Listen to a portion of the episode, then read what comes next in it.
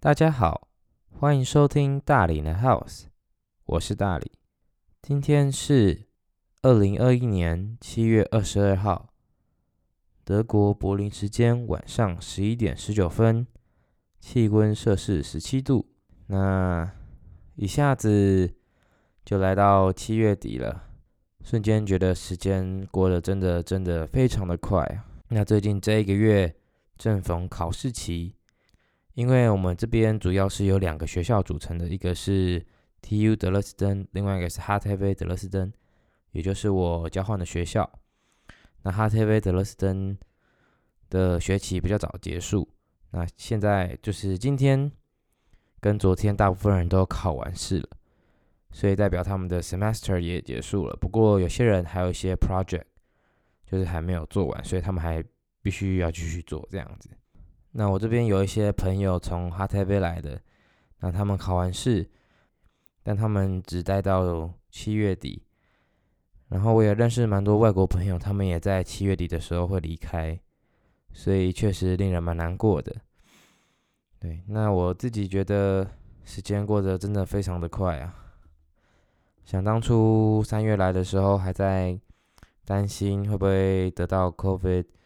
然后很多商店都关了，到现在所以有一些正常。然后我们这一周有个新的规定，也不是规定，就是一个新的政策，就是进去超市不需要再戴口罩购物了。但是我自己个人还是会 小心为上，所以会继续戴着口罩购物。对，那就是五个月吧，还是四五个月，真的能改变很多。但是我自己觉得，由于我最近在疫情过后不断的在旅行，所以比较少的时间跟室友相处，所以嗯，相对的跟室友变得比较有点陌生。对，不过也有可能是我的个性吧，就是我觉得我可能还需要再花更多的时间才能跟朋友啊、跟人变得非常的熟，然后做自己，或是有一些语言隔阂。对，就是毕竟我们双方的英文都不是非常好，然后有时候没办法表达正确的意思。对，那这只是可能一个点。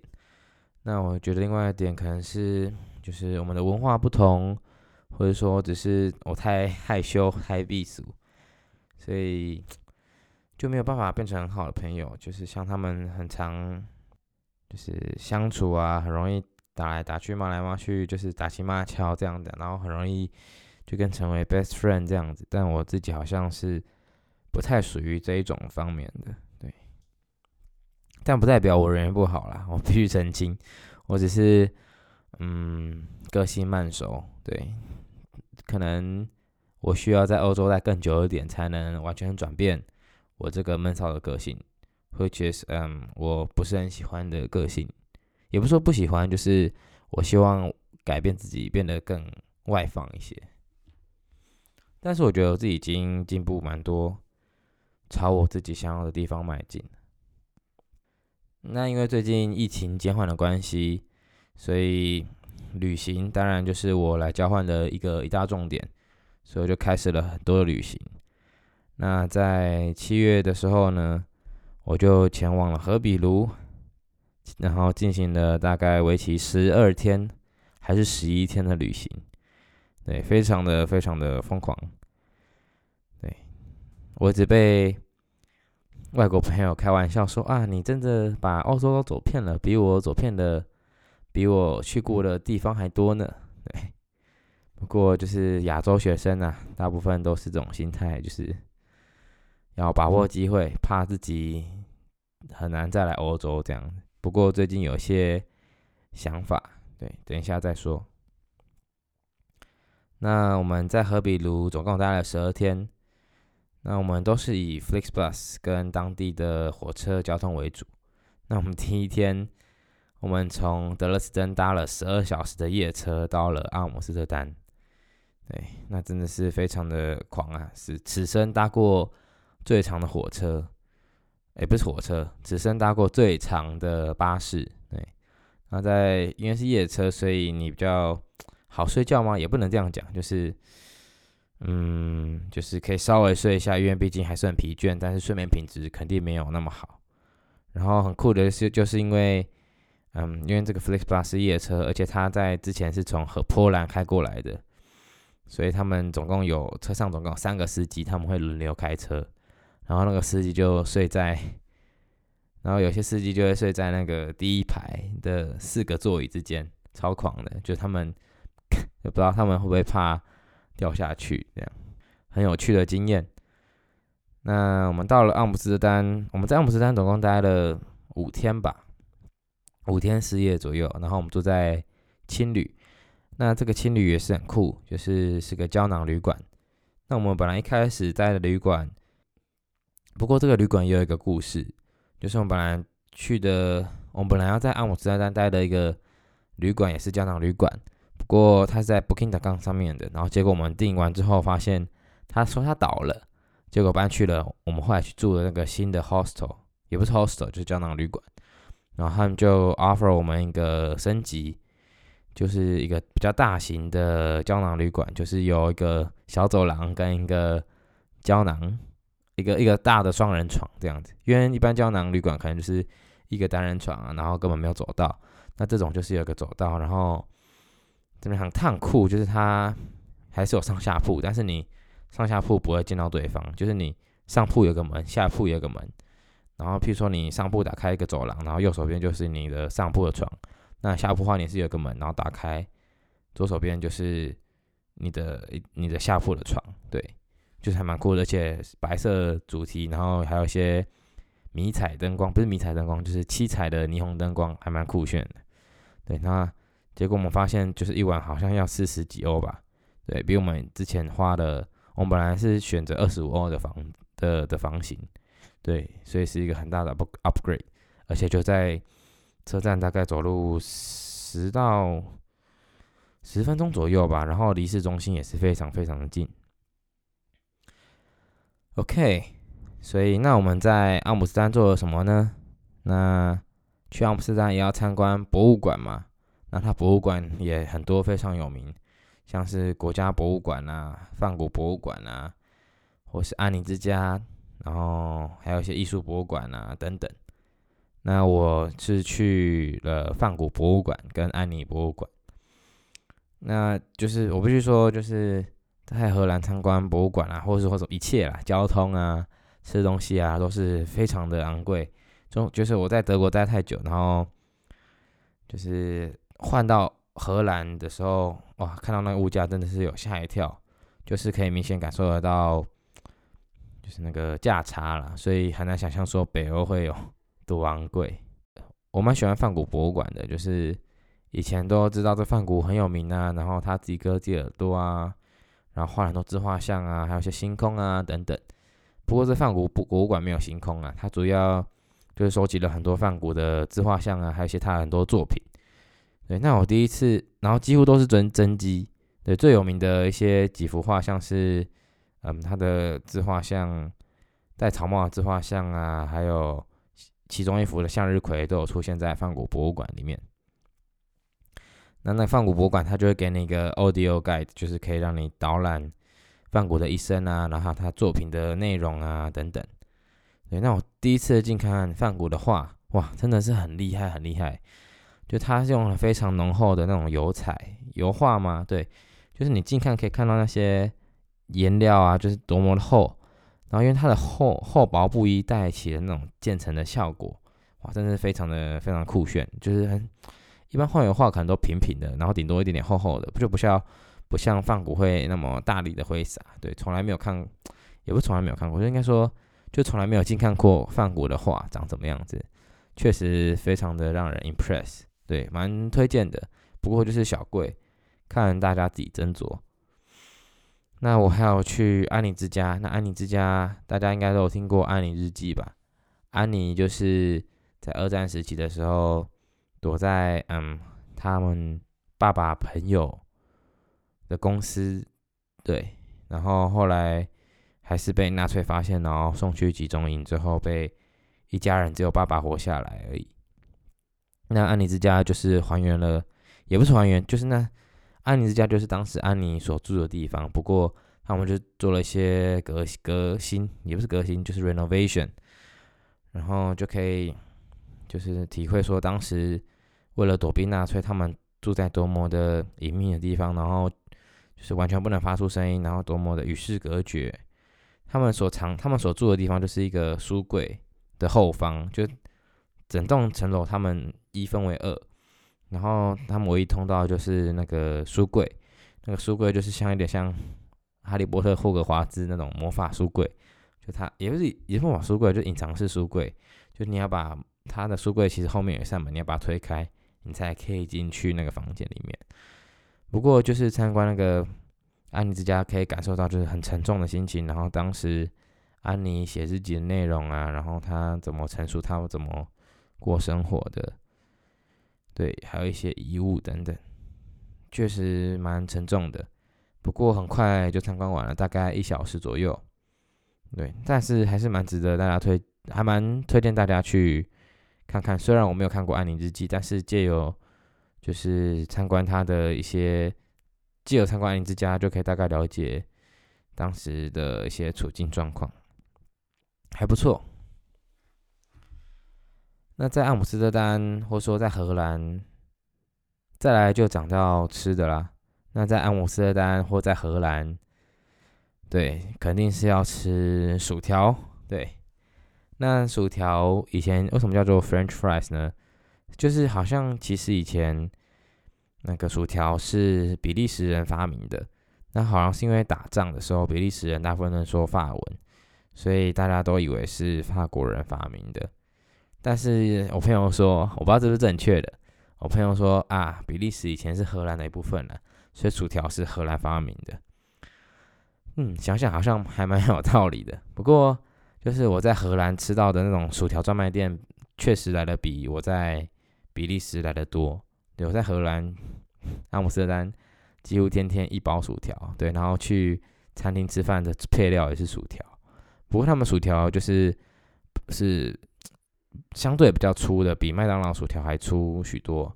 然后他们就是拿着。像是可丽饼的空，然后里面就装了很多薯条，然后薯条它就帮你配一个酱。那大部分最有名的在欧洲吃薯条，大部分都是配美乃滋才是正宗。那番茄酱就看因人而异。不过它也有很多 list 的酱料。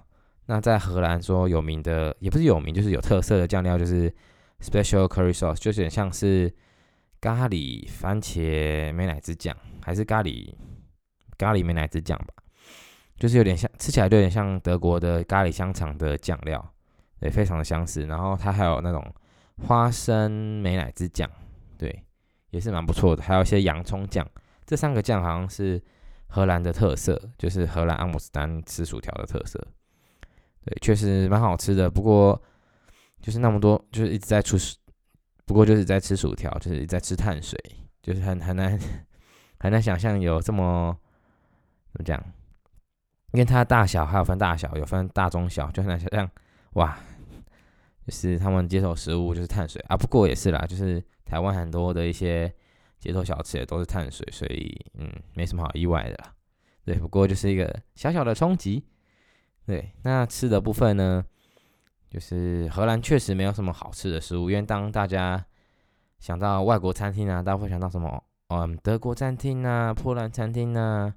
嗯，甚至比利时餐厅啊，或法餐呐、意大利餐呐、英国 fish and chips 啊之类的，对，但是从来我会什么西班牙菜、葡萄牙菜，但从来不会想到什么荷兰菜，对不对？确实，就是我在荷兰的这几天都是主要是 pancakes，就是他们的 pancakes 其实还蛮算有特色，就他们的 pancakes 是吃不像美国的什么美式煎饼或什么日式舒舒服服雷松饼，不是。他们的松饼是有，嗯，吃咸的，那还有吃小圆松饼是吃甜的。那咸的松饼呢，他们就是挑选你要的配料，他们搅一搅，然后然后倒倒在一个盘铁盘上面开始煎，就有点像是可丽饼的感感觉啦。然后因为他们也会加入很多大量的 cheese，所以吃起来有点像脆脆的披萨的感觉。对我们有去尝试一些一家传统餐厅。嗯，就还蛮不错，还蛮特别的，但是不太会是我，就是会一直想去吃的吃的吃的食物啊。那还有就是小圆松饼，Puff Jet，我不知道是不是这样念，就是它它就是用类似像章鱼烧的膜去倒入它的面粉液，然后去去去煎制，然后煎制完它就撒上糖粉啊、奶油啊，或是各种水果啊、酱料，然后就是变一个甜点。然后那个东西就要趁热吃。我记得我听朋友说。在台湾也吃过类似的东西，对，然后好像台湾的更便宜、更好吃吧，我也不太确定。不过来荷兰就是要吃正宗啊，就觉得热热的还蛮好吃，这样子一个 comfort food 的概念。那食物还有哪些呢？嗯，好像好像没有了。对，因为因为大部分可能就是一些我们吃的食物，可能就是一些外国不是外国食物，就是一些不是荷兰当地的食物，像是。什么烤鸡呀，然后像还有什么啊？嗯，还有一些街边小吃吧。对，就是我记得我们还要去吃，我要去吃什么？嗯，好像没有特别吃什么哎。对，啊，有去有有有，我们有去吃一家海鲜。对对对，想到了。对，那在荷兰靠海嘛，所以肯定要去吃一家海鲜的。那我们 就查到一间非常非常有名的，叫做 The Seafood Bar 的一个炒的的餐厅。然后我们三个人就装逼去 吃海鲜。然后我们三个人点了那种两人份的套餐，也不套餐，就是一个两人份的海鲜塔这样子。然后就分得手忙脚乱啊，还硬要点一个白酒来配，显得自己好像很高档。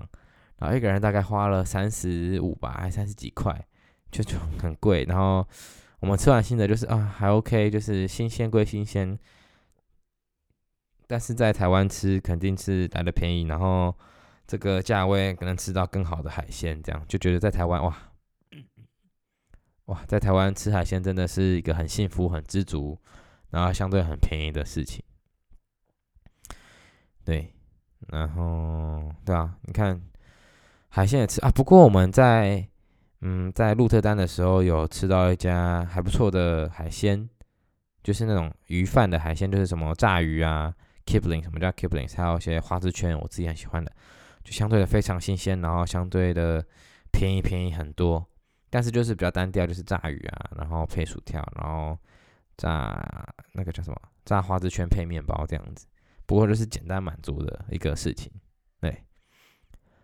那阿姆斯丹还可以做什么呢？嗯啊，阿姆斯丹给我的第一印象啊，就是嗯，没有想象中的美。原因可能是我们去了天气的关系，就是我们去了好几天，就是相对的阴天，然后甚至有一点点的下雨，对，所以来的没有那么漂亮。加上，就是我觉得阿姆斯特丹就是因为是个大城市，很观光的城市，所以嗯，只要是很观光城市，地板大部分都会很脏很乱。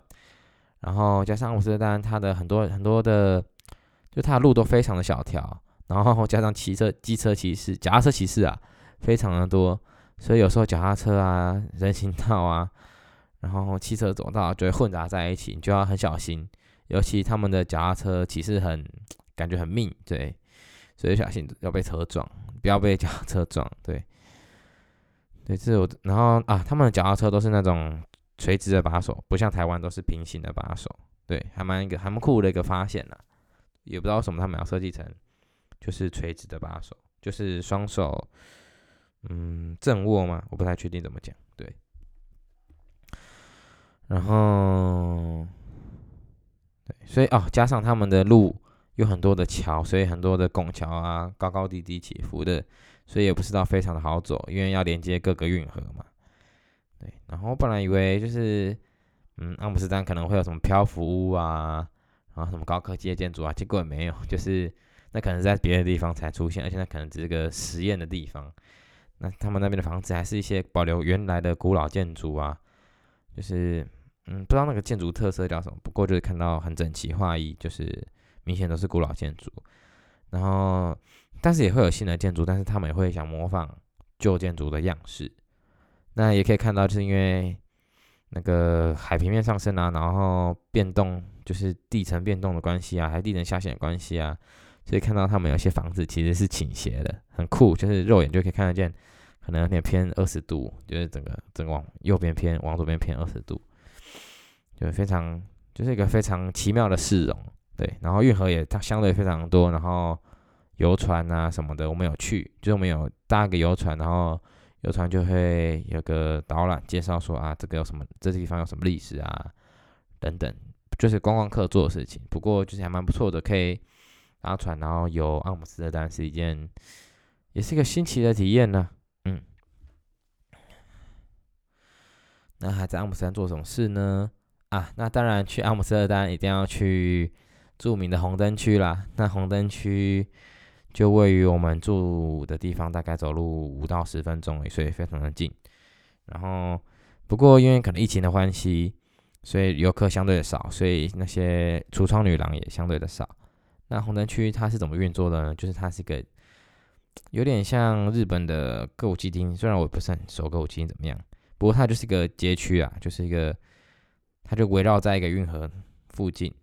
就围绕一个运河上面，然后就是他们每个就是店面都会有个橱窗，然后如果那些橱窗女郎就可以去租一个橱窗，然后到了傍晚呢或是下午，他们就开始站在橱窗前面，然后穿着一些比较性感的服装站在外面，然后等客人。然后他们价格都是非常透明的，而且听说他们有个全世界唯一一个妓女工会的，就他们有唯一一个妓女工会，算是就他们有公信力的，所以价钱不会说是骗你怎么样的。听说不知道是真的，就是可能最低消费好像是五十欧吧，然后可能二十分钟、三十分钟的服务。那我们当天晚上，其实是当天晚上，就是我们在阿姆斯丹的晚上，可能五天有三天、两天都在，就是红灯区逛逛啊，看看这些形形色色的人啊，看看去红灯区的人都是哪些人啊，然后那些橱窗女郎长怎么样子啊。那我的新的感想就是啊，大部分的都是。浓妆艳抹啊，然后可能都是一些欧美人比较喜欢的菜，或者说他们可能都有整形啊、整奶啊，就是等等的，就看到很明显的整过的痕迹。所以其实就是对我来讲，我不会什么时候很想要去消费这样。对，所以就是看看就好。不过就是他就是除了红灯，除了橱窗女郎，除了橱窗女郎以外，他们还有一些 peep show 啊，就是可以看。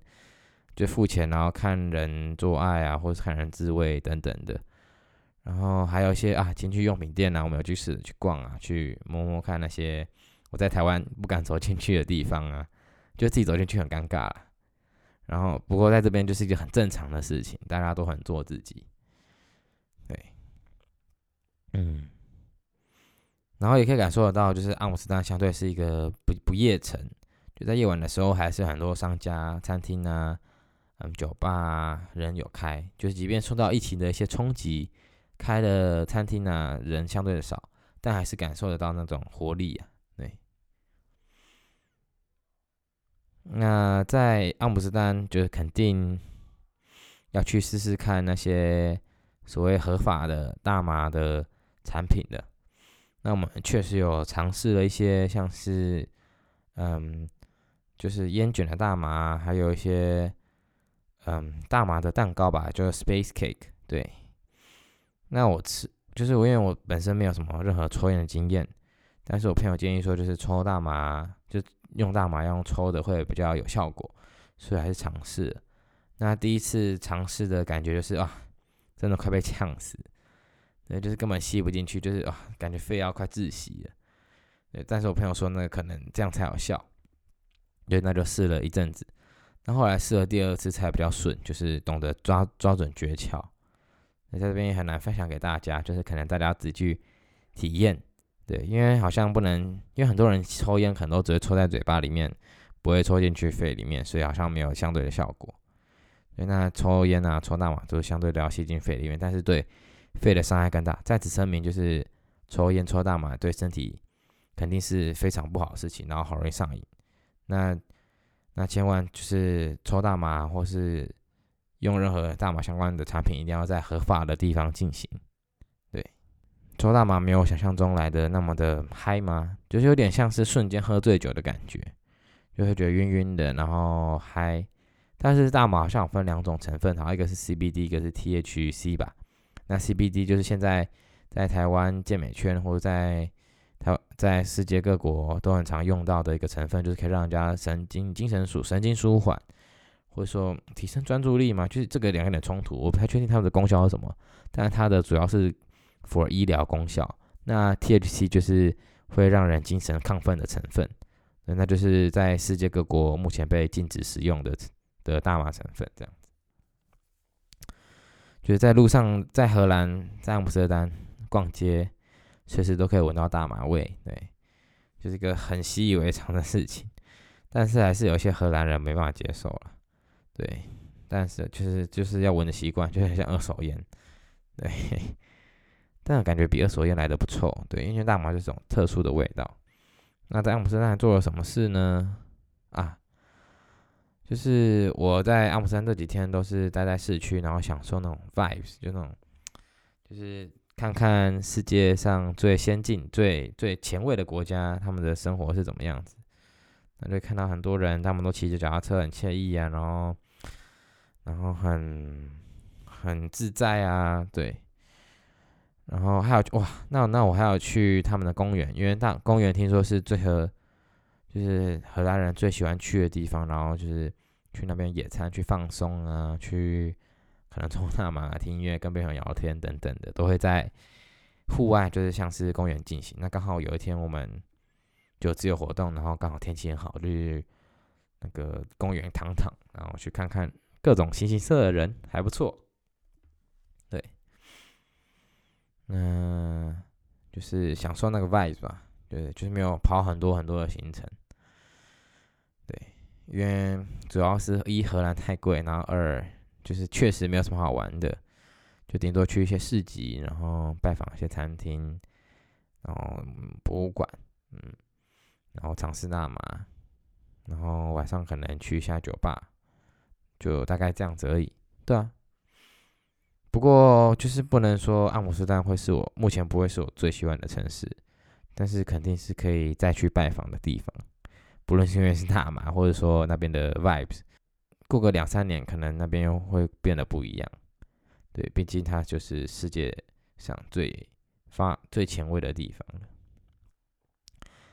那在阿姆斯特丹待完，我们就到了海牙，沿途经过海牙，然后我们再去了鹿特丹。那去海牙就肯定是去要参观国际法庭啦。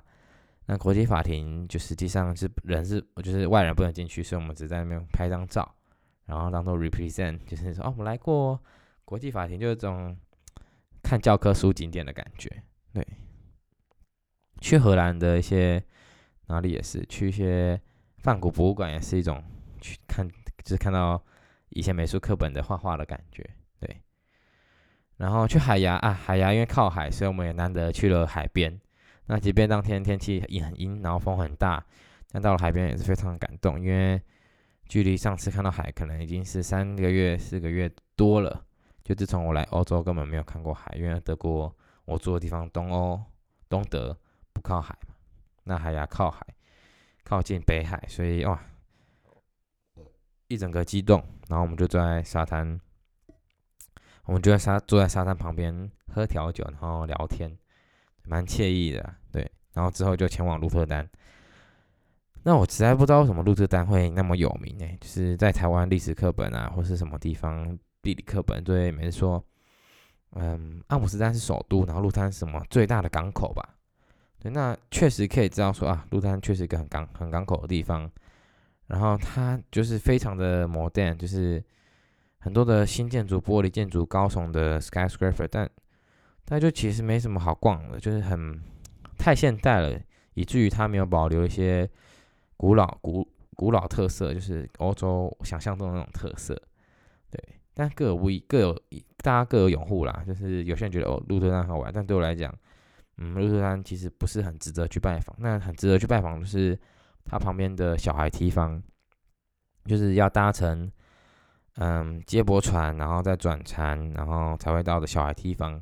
那小孩地方就是大家对于荷兰有印象，就是有有风车呀，然后有郁金香的地方。但是小孩地方没有郁金香了，而且我们去的时候，郁金香的季节刚好结束，是要去，嗯，好像去阿姆斯特丹附近有一个小镇才有风车，然后跟郁金香，但是那边的风车相对少。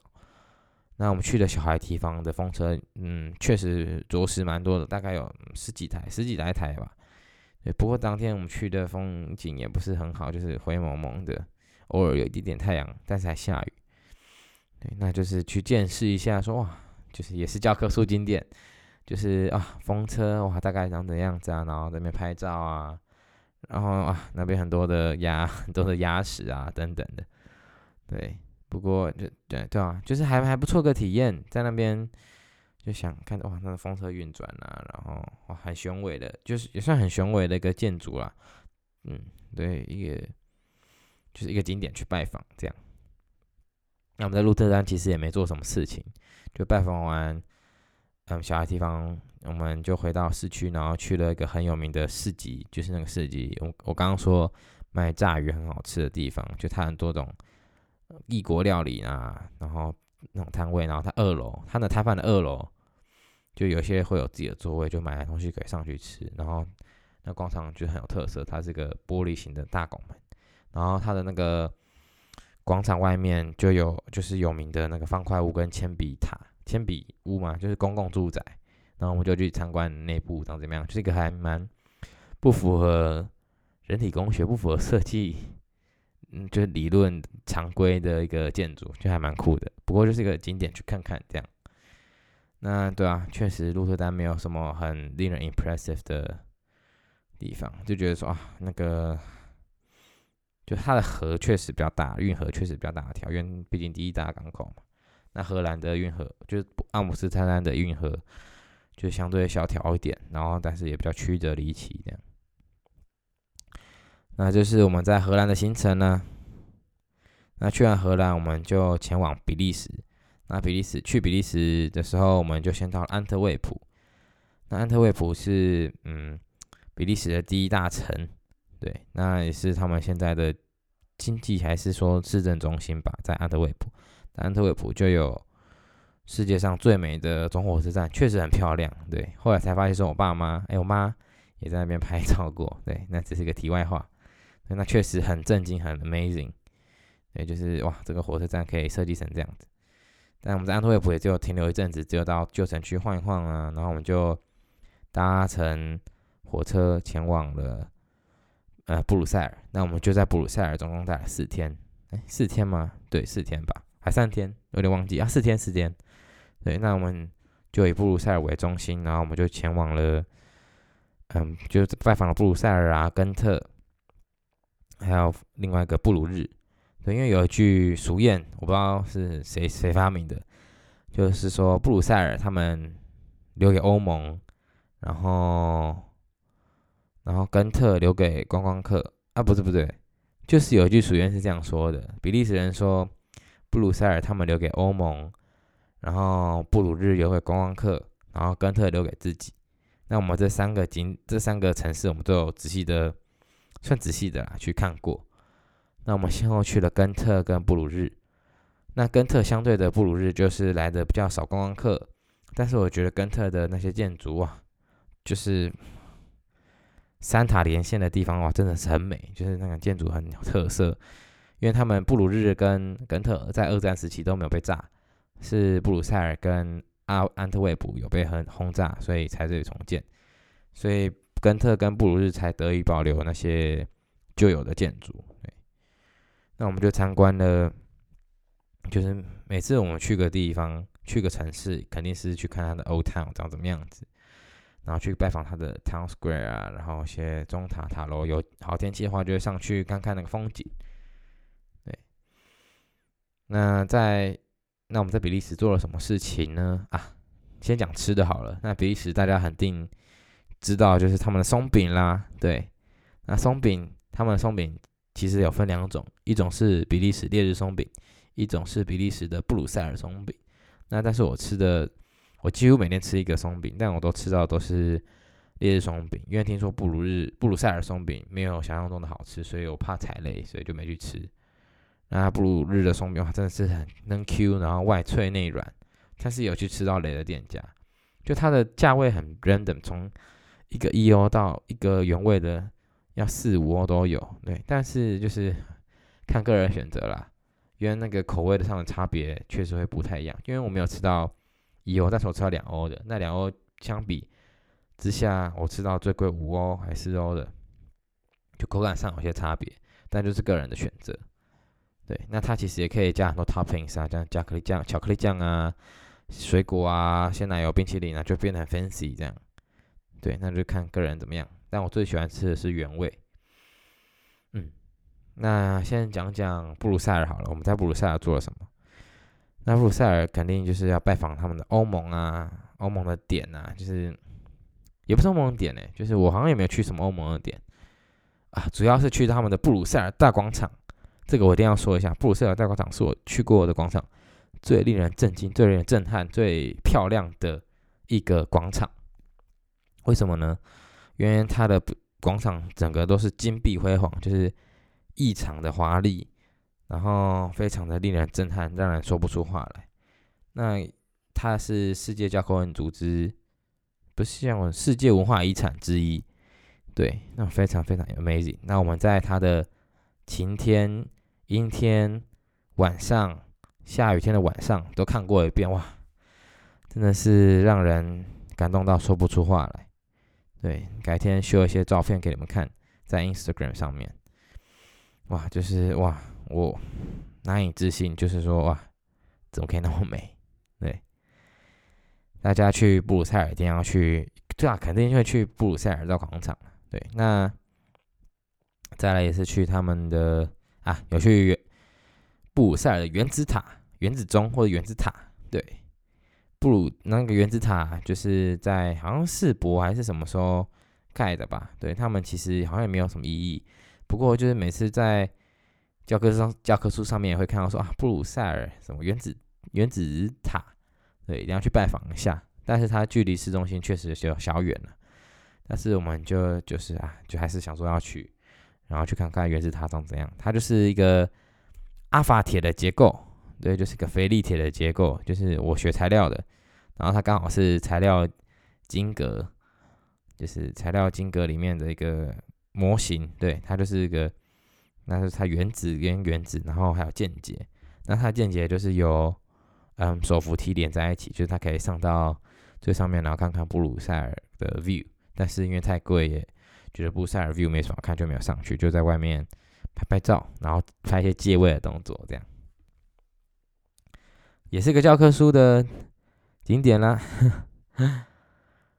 然后去了哪里？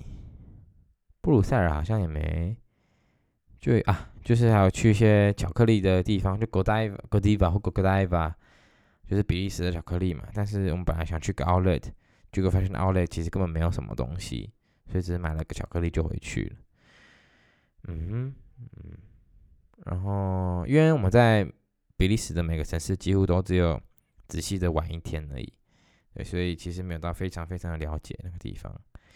那我在不过我在布鲁塞尔的时候有认识一个，也不是认识一个，认识三个德国人，然后其中两个是法国，就跟法国相关的一个德国人，对，然后就跟他们聊得非常的愉快，然后后来才得知到他们在海德堡，就是他们都在海德堡长大念书，念高中。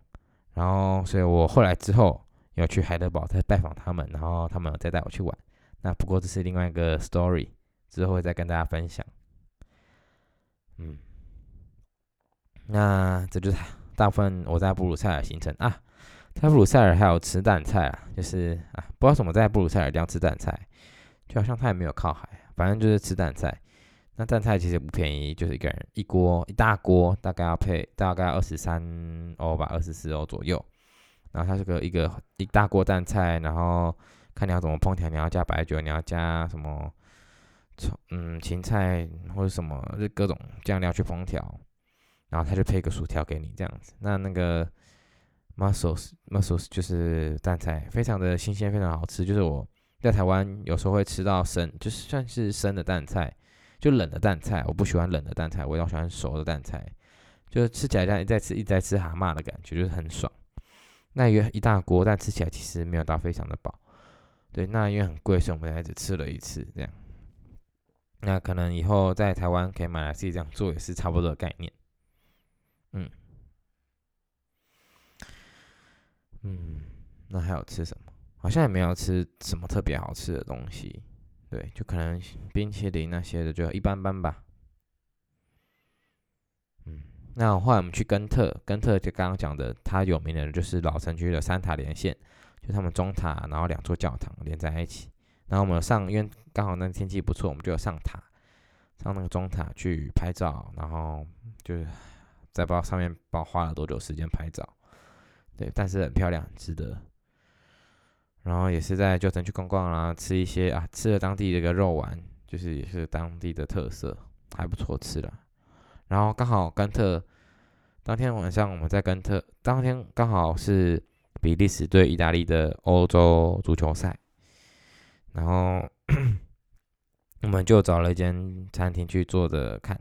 不过可惜的就是就是比利时输了，所以也没有什么庆祝的活动，对。那大概是这样子啊。那我们去布鲁日，那布鲁日当天因为下雨，然后后来又出大太阳，所以是个很 dramatic 的旅程。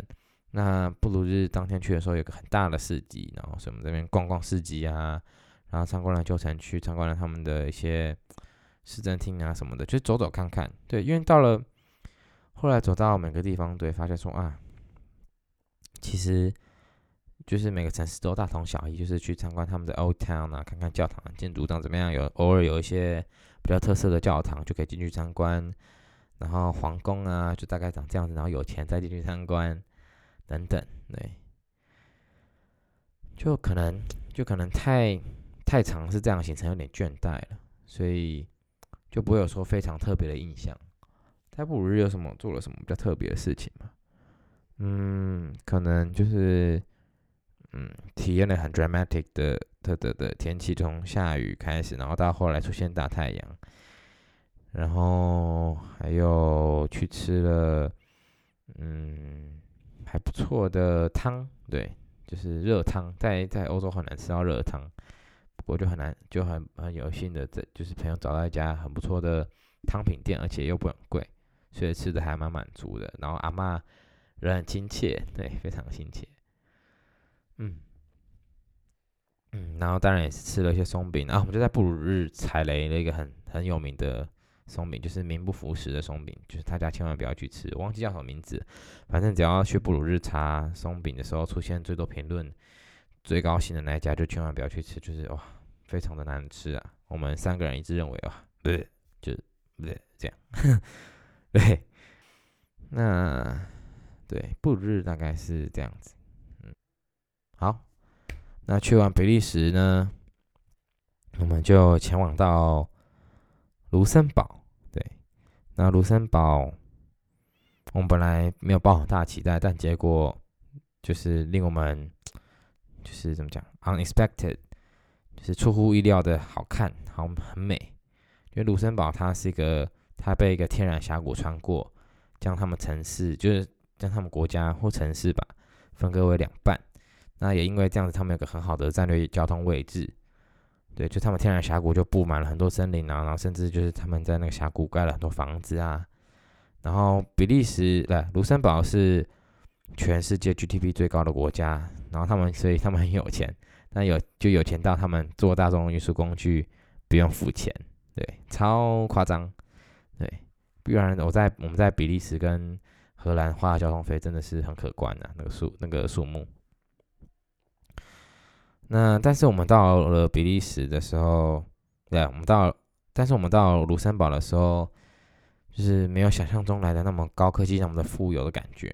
就本来以为是也是 像是鹿特丹一样很多的 skyscraper 啊什么，但是其实没有，他们还是很多的相对的旧的建筑。然后有点像去法国，虽然我没去过法国，但是那感觉真的像法国，因为他们确实很靠近法国。呃，因为呃，就是他们街道。就那个装潢都非常的法式，那个那个就很很冠冕堂皇的的的的的建筑啦，就很不一样，比起比利时跟荷兰。然后他们的走廊哇，他们的街道真的非常的非常的干净诶，就是我在来过去过欧洲这么多国家，第一次看到那么干净的街道，对，很漂亮。然后后来我们就是我们因为因为我们去卢森堡主要就是拜访他们的主要城市就卢森堡嘛。因为好像卢森堡整个国家大概就新北加台北那么大而已。嗯，然后我们去卢森堡就沿着就景点走啊，然后过那个有名的桥，然后再走到啊山城，我们就去那个山城里面。然后那个山城好像也是听说好像也是世界文化遗产。对，那比利时不是卢森堡，我一直讲成比利时。卢森堡有全世界米其林餐厅密度最高国家，但是我只有发现两间而已。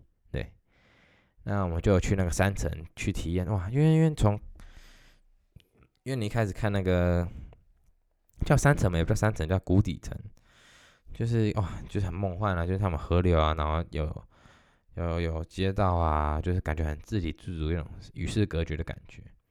那当我们到到下到了谷底，就不谷底啊，就是就底底下嘛，怎么讲？就是谷底好了，谷底好了的时候，就是哇，那种感觉就是哇，就感觉自己好像富有，然后在这边居住，感觉很自在、很惬意。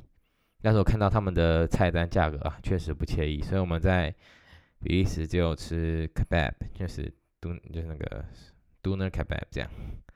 但也要六欧，就是比平常的地方大概贵一两欧。嗯，然后，嗯，大概是这样啊。在比利时忘记讲了，比利时我们有喝他们的啤酒。比利时的啤酒是我在欧洲喝过最多，就是拥有最多元的特色，然后也是最好喝的啤酒。因为他们很容易就把啤酒做到十趴八趴，因为在德国。